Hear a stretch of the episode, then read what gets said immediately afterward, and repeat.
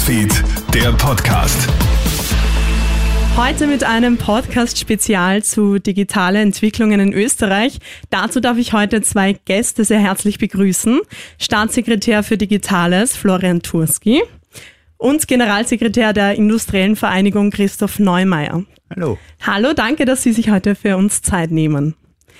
Künstliche Intelligenz ist ja in aller Munde und wird auch heiß diskutiert. Auch viele Unternehmen beschäftigen sich mit künstlicher Intelligenz.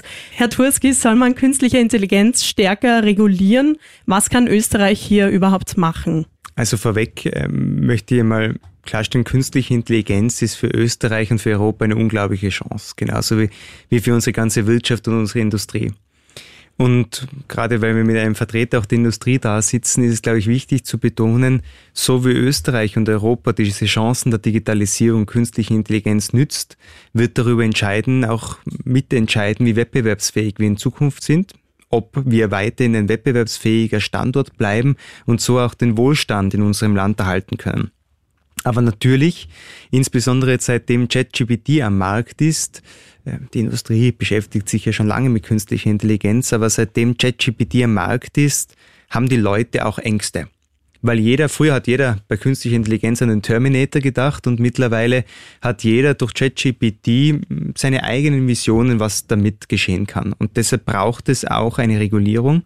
Es gilt nur aufzupassen, und das sehe ich auch aus meinem Job, dass es einerseits die Regulierung gibt, die die Menschen wollen und wo wir sagen müssen, gewisse Dinge, Social Scoring soll es mit künstlicher Intelligenz nicht geben. Auf der anderen Seite müssen wir eben aber auch aufpassen, dass wir damit nicht Innovation und Weiterentwicklung gerade in der Wirtschaft verhindern. Sie haben es gerade eben angesprochen, Innovationen und Weiterentwicklungen. Gibt es dafür eigentlich auch Förderungen? Gibt es da Förderungen für Unternehmen, die sich auf Projekte mit künstlicher Intelligenz auf das setzen oder sich damit beschäftigen?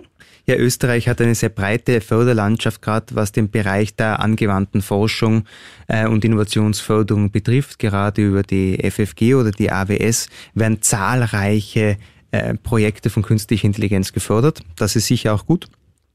Ich habe aber auch in den letzten Monaten immer ganz klar gesagt, wir werden bei der Grundlagenforschung bei künstlicher Intelligenz zukünftig in Österreich mehr tun müssen. Da geht es besonders um Rechenkapazität, aber insgesamt glaube ich, sind wir bei den Förderungen gut aufgestellt. Es gibt dann noch zahlreiche Themen, bei denen man arbeiten kann, zum Beispiel auch was es betrifft, Risikokapital anzusiedeln in Europa, um weitere Innovationen zu ermöglichen. Aber rein in der angewandten Forschung sind wir gut aufgestellt. Und wie schaut es da bei der österreichischen Verwaltung aus? Wie wird künstliche Intelligenz in der österreichischen Verwaltung künftig eingesetzt werden? Bei künstlicher Intelligenz und Digitalisierung, glaube ich, ist es in der Industrie relativ gleich wie auch in der Verwaltung. Es braucht immer einen Druck, damit wirkliche Veränderung stattfindet. Und gerade industriell ist es sehr auf der Kostendruck, ist es äh, sehr auch die Effizienzsteigerung, die notwendig ist. Und bei der öffentlichen Verwaltung, genauso wie auch in der Wirtschaft aktuell, ist es aber eher der Mangel an Arbeitskräften der uns ganz extrem belastet. Nicht nur die Wirtschaft und Industrie, sondern auch den öffentlichen Dienst. Wir sind mit extremen Pensionierungswellen in Zukunft konfrontiert. Und das bedeutet, dass wir da auch gezielt auf Digitalisierung in mehr Innovation in der Verwaltung setzen müssen. Nicht nur deshalb, sondern auch, weil wir es wollen, weil wir das Leben für die Bevölkerung einfacher und besser gestalten wollen. Deshalb gibt es schon zahlreiche Anwendungen von künstlicher Intelligenz in der Verwaltung und das ist auch mein Ziel, das weiter auszubauen. Herr Neumeier, ich möchte gleich zu Ihnen kommen. Wie sieht's da in der Industrie aus? Wie kann künstliche Intelligenz die Arbeitsprozesse in der Industrie verändern oder verbessern? Spannend ist natürlich klassischerweise in der Produktionswirtschaft, wie kann ich vor allem besonders effizient und wie kann ich auch klug produzieren. Und der Herr Staatssekretär hat es schon angesprochen, Dort, wo künstliche Intelligenz einfach eine ganz, ganz große Rolle spielt, ist, wie kann ich Fehler vermeiden? Also, wenn ich beispielsweise Produkte in hoher Stückzahl erzeuge, dann ist es ganz, ganz wichtig, dass das schnell passiert, aber dass es auch so passiert, dass es möglichst wenige Fehler gibt. Weil sehr oft ist es so, wenn die Dinge automatisiert sind, passiert mir ein Fehler, kann es sein, dass ganze Produktionslinien zumindest für eine gewisse Zeit lahmgelegt werden. Und da ist es super spannend, wenn ich sogenannte selbstlernende Maschinen habe, die in der Lage sind, Fehler frühzeitig zu erkennen, aus den Fehlern zu lernen und selbstständig beispielsweise Produktionen eben besonders sicher, aber auch besonders effizient machen zu können. Das ist so eines der ganz großen Hauptthemen, die wir momentan sehen in der Wirtschaft, in der Produktionswirtschaft und dort spielt KI schon eine ganz, ganz wichtige Rolle und kann auch eine viel größere Rolle spielen. Herr Turski, Sie haben ja vorher den Arbeitskräftemangel auch angesprochen. Glauben Sie beide oder rechnen Sie beide damit, dass dadurch der Arbeitskräftemangel durch die Weiterentwicklung von künstlicher Intelligenz und dessen Einsatz der Arbeitskräftemangel ein bisschen beseitigt werden kann oder dem entgegengewirkt werden kann? Eines wird auf jeden Fall nicht passieren und das sagen uns eigentlich alle, dass es zukünftig weniger Arbeitsplätze in Österreich gibt. Das ist mir auch wichtig zu betonen, weil oft herrscht ja auch bei künstlicher Intelligenz die Sorge, dass es Arbeitsplätze kosten wird oder dass man selber den Arbeitsplatz verliert. Diese Sorge, glaube ich, können wir nehmen, aber die Arbeitsplätze werden sich vollkommen verändern. Ich werde in der Industrie diese Arbeitskräfte anders benötigen. Ich werde es in der Verwaltung anders benötigen. Und ich glaube, das ist das Wichtige, auch dem wir uns als Industrie gemeinsam mit den Sozialpartnern stellen müssen. Wie schaffen wir es, diese digitale Transformation der Wirtschaft über die Bühne zu bekommen? Wie schaffe ich es auch, dass die Arbeitskräfte der Zukunft zu den Arbeitsplätzen der Zukunft passen. Und das sehe ich als die größte Herausforderung. Das ist eindeutig so. Wir sind in einem Bildungsthema. Also es werden sich schlicht und einfach Aufgabenfelder verändern. Wir werden Menschen sehen, die werden sich mit Datenmanagement auseinandersetzen, die werden erkennen, wie ich mit der Daten optimal umgehen kann, wie ich das dann letztlich auch zum Beispiel in der Produktion umsetzen kann. Und das ist die große Herausforderung, die wir alle miteinander haben, eine gesamtgesellschaftliche Herausforderung.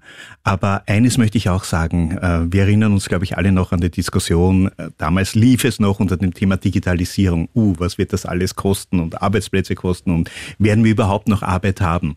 Eines ist ganz sicher, wir werden genug Arbeit haben, aber sie wird etwas anders sein und wir werden Menschen brauchen, die in der Lage sind, äh, diese Arbeit auch bewältigen zu können und das alles mit Spaß und Freude, aber andere Aufgabenfelder, die letztlich auch eine andere Bildung brauchen, die wir womöglich heute in der Breite so haben.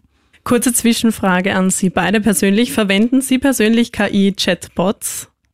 Wenn ja, welche? ja, also ich bin auch einer derer, die mit äh, ChatGPT arbeiten und sich das zumindest einmal genau angeschaut haben und die sich ganz intensiv auch damit auseinandersetzen. Was sagt die Wissenschaft beispielsweise, wohin die Reise geht? Ja, worauf müssen wir aufpassen? Was müssen wir antizipieren, um auch letztlich äh, die Rahmen so zu schaffen? Und das ist auch das Privileg, dass man das gemeinsam mit der Politik tun kann, ähm, dass wir all die Herausforderungen, die auch entstehen werden, neben den Chancen, dass wir die super gut meistern können. Ja, ich glaube, das möchte ich unterstreichen. Es gibt natürlich schon zahlreiche neue Fragestellungen, die sich daraus ergeben. Wie schaut's mit dem Datenschutz, wie schaut's mit dem Copyright zum Beispiel aus? Ja? Wir kennen Programme, die zum Beispiel mal mehr ein Haus im Stil von Picasso und daraus natürlich auf tausende Picasso-Bilder zugreifen. wer gibt diesem Programm die Rechte an diesen Picasso-Bildern? Genauso wird es die Fragestellung geben, wie kann ich zukünftig Fake News auch im Sinne von Bildern und Videos verhindern? Unsere Generation war schon zwar viel geschulter darauf, nicht mehr alles zu glauben, was verschriftlich wird. Dazu haben wir schon einen anderen Zugang als die Generation vor uns. Aber wir haben immer noch hohes Vertrauen in Dinge, die wir sehen. Bilder, Videos. Und das wird sich zukünftig zum Beispiel komplett ändern. Wir werden zukünftig, wenn ein, noch einmal ein neues Ibiza-Video zum Beispiel ähm, in Österreich präsentiert werden würde oder auftauchen würde, würde man heute, im Gegensatz zu vor ein paar Jahren, als erstes die Frage stellen, ist es dann überhaupt echt? Und das sind natürlich auch an die Demokratie, auch an Wahlen und demokratische Prozesse ganz neue Herausforderungen, denen wir uns stellen müssen. Und verwenden Sie persönlich auch KI-Chatbots? Ja, verwende ich. Ich habe auch schon ähm, ChatGPT eine Rede für mich schreiben lassen, habe das danach aufgelöst. Und was mir besonders auffällt, umso mehr ich mich mit äh, ChatGPT und Co beschäftige, umso mehr langweilen mich Englisch besser mit, mit erneut übersetzt, langweilen mich klassische Suchmaschinen. Also wer viel damit arbeitet, ist plötzlich von einer klassischen Suchmaschine, die mir hunderte von Ergebnisse präsentiert, wo ich mich durchklicken muss, um die Antwort zu finden, eigentlich gelangweilt. Sondern der möchte in eine derartige generative KI eingeben, wie ist dieser Sachverhalt, wie sieht es aus und möchte eine eindeutige Antwort haben. Aber das bedeutet auch die Gefahr, die sich dahinter verbirgt. Weil ich bekomme eine Antwort und wie sicher die ist, wie verifiziert die ist, auf welche Quellen die sich beruft und Co., das muss sozusagen der mündige Bürger in Zukunft noch mehr hinterfragen. Das bedeutet als uns auch der politische äh, Auftrag, in diese Schulungen, in diese digitale Bildung noch viel mehr zu investieren, damit die Leute auch wissen, wie sie damit umgehen. Um künstliche Intelligenz aber überhaupt verwenden zu können, brauchen wir jetzt ganz vereinfacht gesagt eine stabile Internetverbindung bzw. genug Bandbreite. In ländlichen Bereichen sind ja beispielsweise Videocalls nicht einmal möglich, weil die Verbindung zu schlecht ist. Herr Turski, warum dauert der Ausbau so lange? Warum ist das so kompliziert? Und wann kommt 5G flächendeckend für alle in Österreich? Das ist jetzt eine sehr komplizierte Frage.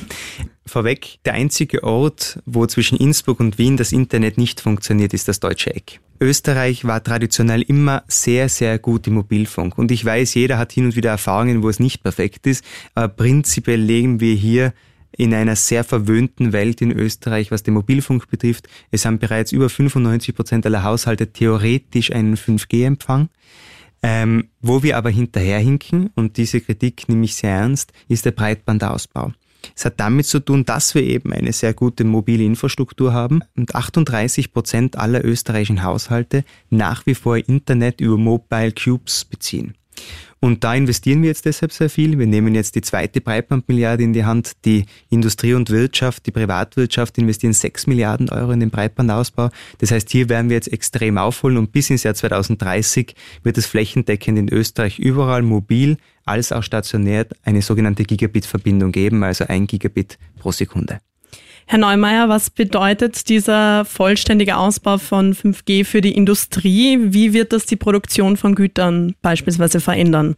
Was natürlich super wichtig ist, ist, wir haben ja Produktionsbetriebe nicht nur in den großen Ballungsräumen, sondern wir sind alle auch stolz darauf, dass in den Regionen draußen Unternehmen sind, die super gut wirtschaften können, die auch mit Menschen aus der Region arbeiten etc.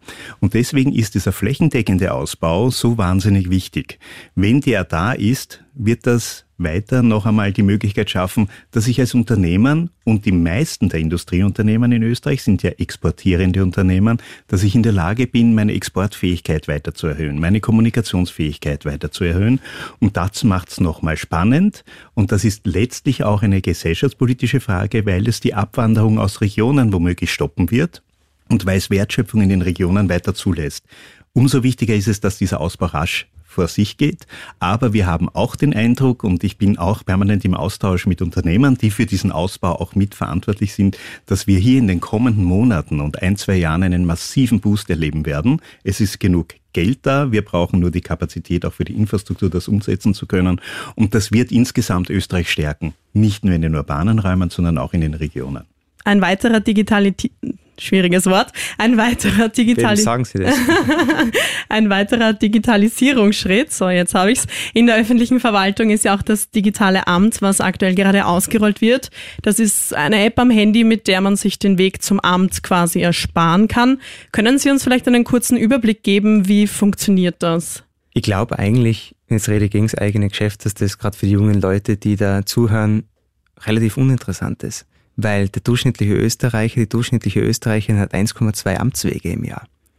Und genau das ist das Problem beim E-Government. Und deshalb schaffen wir, und ich glaube, das ist wahnsinnig interessant, äh, andere Anwendungen, an die wir so nicht gedacht haben. Früher hat man vielleicht einmal alle paar Jahre eine Meldeauskunft gebraucht oder einen Staatsbürgerschaftsnachweis. Was aber jetzt interessant wird, gerade für die jungen Menschen, sind die digitalen Ausweise. Das heißt, wir werden alle Ausweise, die man früher in der Geldtasche hatte, aufs Handy bringen. Ich werde mir tagtäglich ausweisen können, wenn ich beim Club, in den Club hineingehe, werde ich nachweisen können mit dem Handy, ich bin über 18. Ich werde meine Identität nachweisen können. Ich kann jetzt schon über 350.000 Österreicherinnen und Österreicher haben den digitalen Führerschein. Das heißt, das mühsame Führerschein vergessen und Co., das Handy vergisst man ja nur sehr selten, wird zukünftig der Vergangenheit angehören. Und das ist auch mein Weg, wie ich die jungen Menschen an das E-Government heranführen will. Zukünftig wird das ganz selbstverständlich sein. Unsere Kindergeneration wird nicht einmal mehr auf ein Amt gehen müssen, um irgendeinen Amtsweg zu vollziehen zu müssen. Das wird nicht mehr damit umgehen können, dass wir früher auf Scheckkarten irgendwelche beglaubigten Registerauszüge in unseren Geldtaschen drin hatten, weil all das wird digital möglich sein. Genauso wie wenn sich unsere Kindergeneration bei irgendeiner Universität in Europa anmeldet, nachher wird sie das vollkommen digital machen können. Das digitale Amt ähm, wird es natürlich weitergeben für die digitalen Amtswege, aber es gibt die sogenannte E-Ausweis-App, die sich jeder jetzt schon runterladen kann und die eben bis jetzt nur ähm, für den digitalen Führerschein möglich ist. Wir haben jetzt den Pilotversuch des digitalen Schülerausweises und es wird in den nächsten Wochen bereits der digitale Altersnachweis erscheinen. Das heißt, dann kann jeder, egal ob er einen Führerschein hat oder nicht, der über die ID Austria verfügt, sich das runterladen und beim Clubeingang oder beim Zigaretteneinkauf, wer das will, oder beim Alkoholeinkauf, wer das will, sein Alter eben mit dieser neuen App nachweisen, ohne einen Ausweis dabei haben zu müssen. Aus aktuellen Anlass habe ich noch zwei kurze Fragen an Sie, Herr Neumeier. Die SPÖ fordert ja schon lange eine Vermögens- und Erbschaftssteuer. Vor kurzem hat sie nun genauere Details über ihr Steuermodell bekannt gegeben. Wie steht die Industrie zu einer Erbschaftssteuer ab einer Million Euro? Kritisch, weil es geht nicht nur um die Erbschaftssteuer für Menschen, Bürgerinnen und Bürger, sondern eben auch für Unternehmer. Und wir befürchten, wenn es zusätzliche Steuerbelastung für Betriebe gibt, für eigentümergeführte Betriebe, also Familienbetriebe, dass sich manche das dann einfach nicht leisten können, an die nächste Generation weiterzugeben. Das ist gefährlich. Und der zweite Punkt ist, ich glaube, wir haben genug Steuern im Land und es geht ja nicht nur um den, der erbt oder die, die erbt, sondern es geht auch um den, der dieses Vermögen aufgebaut hat. Und der hat in seinem ganzen Leben schon unglaublich viel Steuern gezahlt. Und warum es dann noch einmal eine Ablebensteuer geben soll, ich glaube, das ist schwer zu erklären in einem Land, wo wir unter den Ländern der Welt zählen, die schon am meisten Steuern überhaupt haben. Und noch einen kurzen Exkurs zur Kinderbetreuung. Bundeskanzler Karl Nehammer hat ja 4,5 Milliarden Euro zum Ausbau angekündigt. Wie können heimische Unternehmen vielleicht selbst dafür sorgen, dass Mütter Vollzeit arbeiten gehen können? Das ist super wichtig. Es gibt sehr, sehr viele Unternehmen, auch in den Regionen draußen, die haben jetzt schon Betriebskindergärten und auch natürlich Betreuung von Kindern vorgesehen. Aber das ist natürlich etwas, das kostet auch, das muss man auch können, da braucht man auch das Personal dazu. Deswegen ist dieses Signal so wahnsinnig wichtig. Wir wissen, es gibt in Österreich rund 75.000 Mütter, die in Teilzeit arbeiten und die sagen, wenn ich eine bessere Kinderbetreuung hätte, dann könnte ich mir vorstellen, dass ich von der Teilzeit in die Vollzeit gehe oder zum Beispiel mehr arbeite. Und deswegen ist dieses Signal so wahnsinnig wichtig. Da geht es vor allem auch um die Regionen draußen. Äh, und je schneller, würde ich sagen, desto besser. Und wir kommen nochmal abschließend zurück zum Thema digitale Entwicklungen in Österreich und deren Zukunft. Dafür habe ich jetzt einen KI-Chatbot verwendet. Das ist die Frage, die rausgekommen ist. Wenn Sie eine persönliche Wunschvorstellung für die digitale Zukunft Österreichs mit Blick auf 5G und KI äußern könnten, wie sieht diese aus? Vielleicht in kurzen Sätzen, was wäre da Ihre Wunschvorstellung? Genial wäre, und wenn ich starten darf, Herr Staatssekretär, dass wir es schaffen, dass wir als Bürgerinnen und Bürger, aber auch in den Unternehmen äh, die digitalen Chancen, die wir haben und auch die KI-Chancen, die wir haben, so nützen können, dass wir miteinander gut kommunizieren können und dass wir beispielsweise auch öffentliche und Bürokratiewege so checken und machen können, dass sie möglichst wenig Zeit in Aufwand nehmen, dass sie möglichst schnell funktionieren und dass sie uns Zeit geben für andere Dinge, die wir gerne haben, sei es in der Freizeit oder sei es auch im Beruf. Mein Wunsch ist, dass wir es in Österreich schaffen, die Chancen der Digitalisierung wirklich zu nützen. Und da sind wir als Politik gefragt, da sind aber auch die, die Sozialpartnerschaft, glaube ich, gefragt, diesen Mut mitzunehmen und diesen Mut auch zu machen, diese Chancen der Digitalisierung zu nützen. Für die digitale Verwaltung in Österreich würde ich mir wünschen, das ist auch mein Ziel, dass wir das System umkehren. Ich will mehr, dass der Bürger aufs Amt geht, um einen Amtsweg zu machen, sondern ich will, dass das Amt zum Bürger kommt und ihm proaktiv etwas anbietet wenn ich ein Kind bekomme, beziehungsweise meine Freundin, nachher will ich schon, dass wir von der öffentlichen Seite ganz konkret anbieten. Das sind die Möglichkeiten der Kinderbetreuung. Das sind die Möglichkeiten, in Karenz zu gehen. Und das würde unser Leben erleichtern und das würde natürlich auch die Situation gerade in der Kinderbetreuung sicher zumindest planbarer machen. Vielen lieben Dank, dass Sie sich heute Zeit genommen haben und danke dir fürs Einschalten. Alle Updates findest du wie immer im Kronehit Newsfeed und auf kronehit.at. Krone Hits, Newsfeed, der Podcast.